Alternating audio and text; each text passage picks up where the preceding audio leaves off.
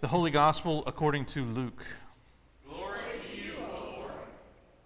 Someone in the crowd said to Jesus, Teacher, tell my brother to divide the family inheritance with me. But he said to him, Friend, who set me to be a judge or arbitrator over you? And he said to them, Take care. Be on your guard against all kinds of greed, for one's life does not consist in the abundance of possessions. Then he told them a parable.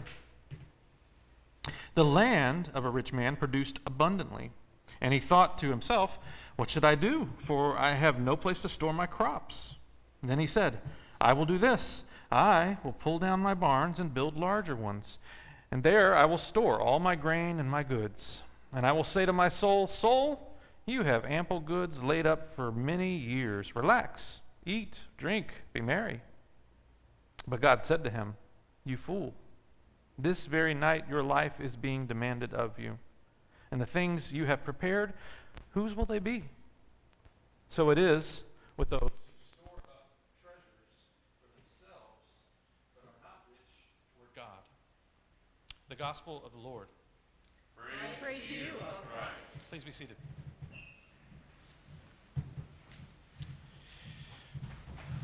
This is not a sermon against storage units.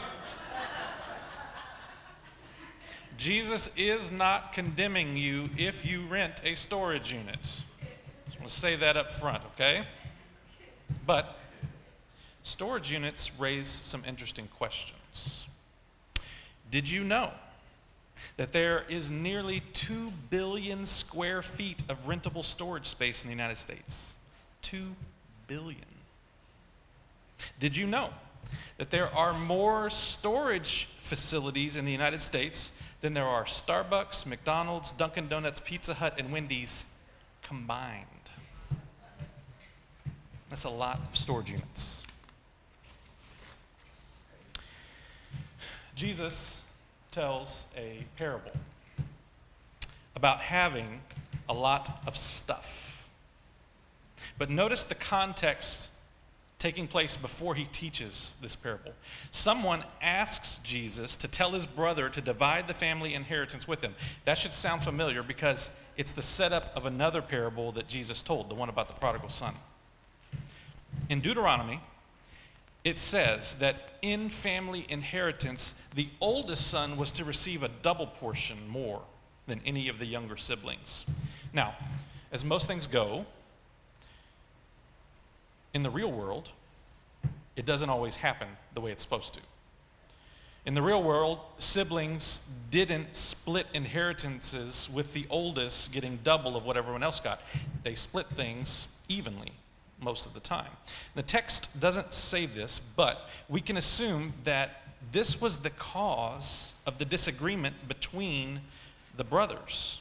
In this case, the eldest son maybe decided that the biblical command and custom was worth keeping so that he could have a double portion.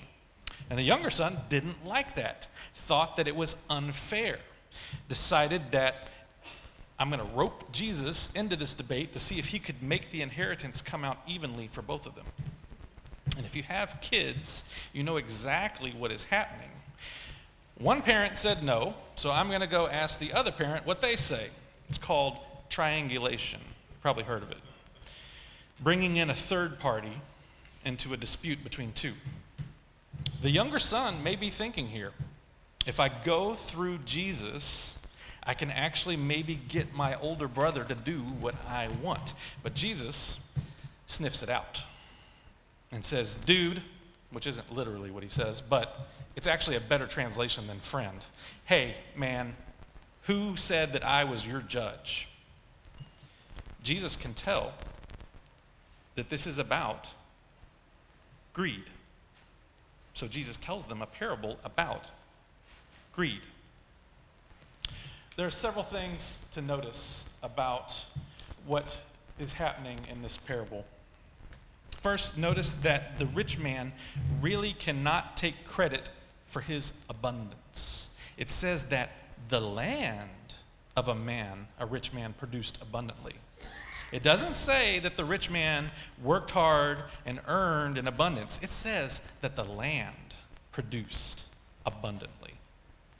That's a reminder that there are many things that are not up to us sun, soil, seed, rain.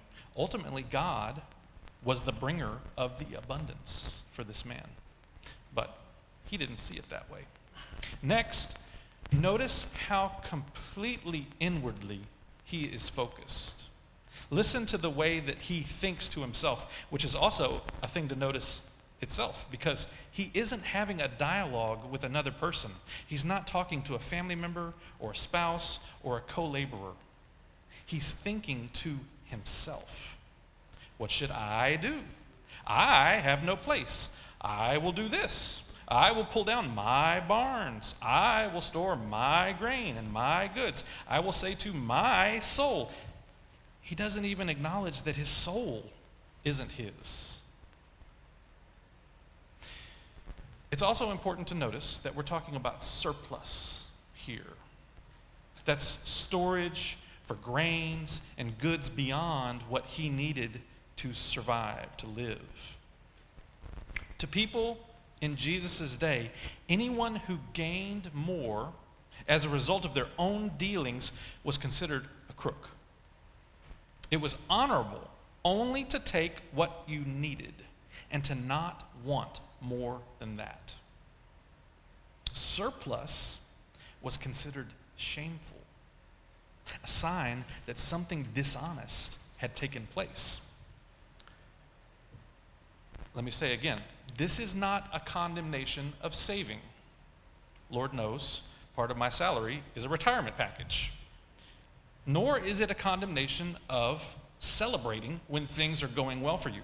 This is a parable about what you do with the wealth that you have. Your life is defined by who you are, not by what you own. God desires for you to be more concerned with those who are in need. Hearses don't come with hitches. You don't see U Haul trucks in cemeteries. When you come to communion today and receive God's grace and bread and wine, you are empty handed. That's what God is most interested in. You, not your stuff, not your accumulated possessions. God wants your heart. God loves you and wants to set you free from the burdens of your life.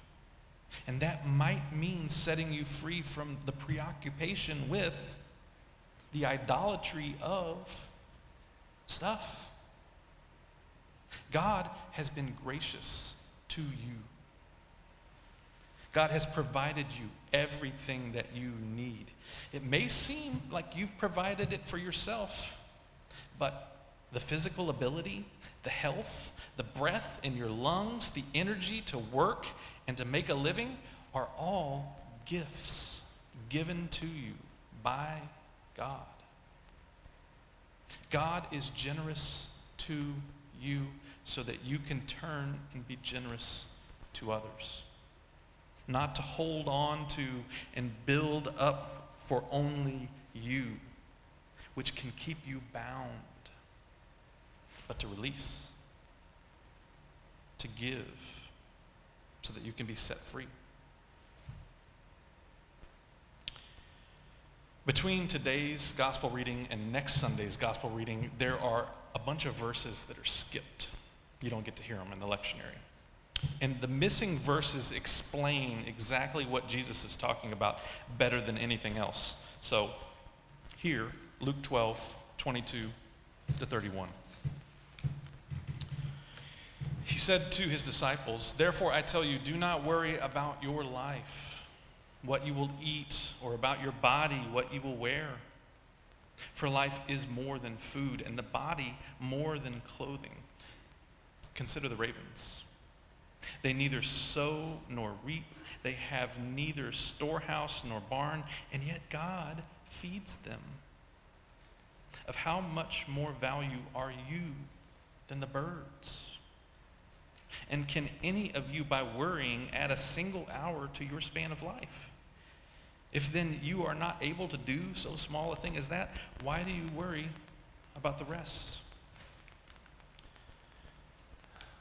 Consider the lilies, how they grow. They neither toil nor spin, yet I tell you, even Solomon in all his glory was not clothed like one of these.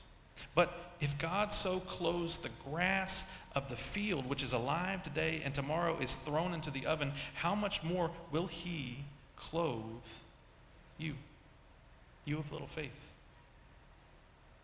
And do not keep striving for what you are to eat and what you are to drink, and do not keep worrying.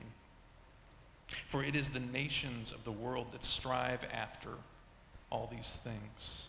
And your Father knows that you need them. Instead, strive for his kingdom, and these things will be given to you as well. Amen.